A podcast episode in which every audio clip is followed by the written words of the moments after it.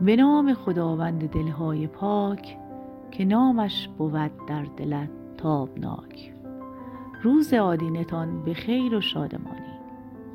از افلاتون پرسیدند شگفت انگیزترین رفتار انسان چیست؟ پاسخ داد از کودکی خسته می شود و برای بزرگ شدن عجله می کند. سپس وقتی بزرگ شد دلتنگ دوران کودکی خود می شود. ابتدا برای کسب مال و ثروت از آرامش و سلامتی خود مایه می‌گذارد. سپس برای باز پس گرفتن سلامتی از دست رفته پول خود را خرج می کند طوری زندگی می کند که انگار هرگز نخواهد مرد و بعد طوری می میرد که انگار هرگز زندگی نکرده است.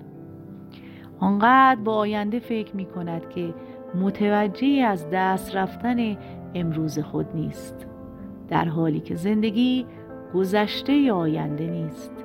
زندگی همین اکنون است.